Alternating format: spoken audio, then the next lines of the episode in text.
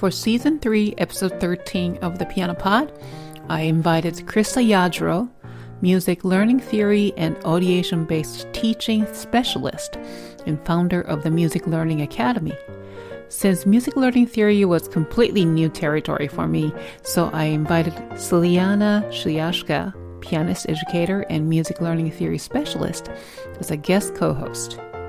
Here is what Krista says about music learning theory and audiation. What is music learning theory? So, music learning theory was developed by Dr. Edwin E. Gordon. He was a researcher, an author, a teacher, an overall wonderful person. I'm so honored that I got to meet him and learn from him before he passed in 2015.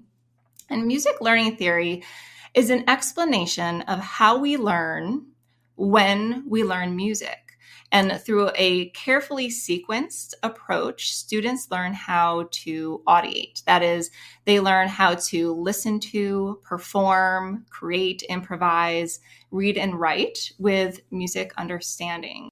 Let's talk about audiation. So, there are several terminologies that I encounter as I was browsing through websites and you know learning a little bit about music learning theory as much as I could. Well, I, let me first tell you what it's not because I feel like audiation really has become a buzzword in recent years and I've seen it defined as hearing music in our heads, like an inner hearing, aural imagery or aural perception, but really there's there's so much more to it. That's kind of the, the tip of the iceberg when you use those words.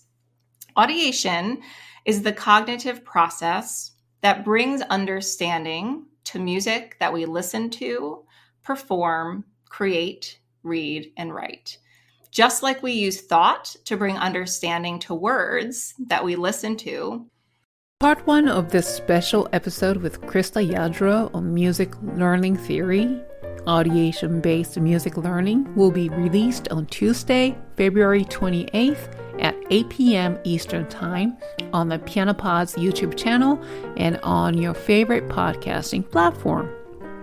Subscribe to my YouTube channel and my podcast now to get the notification.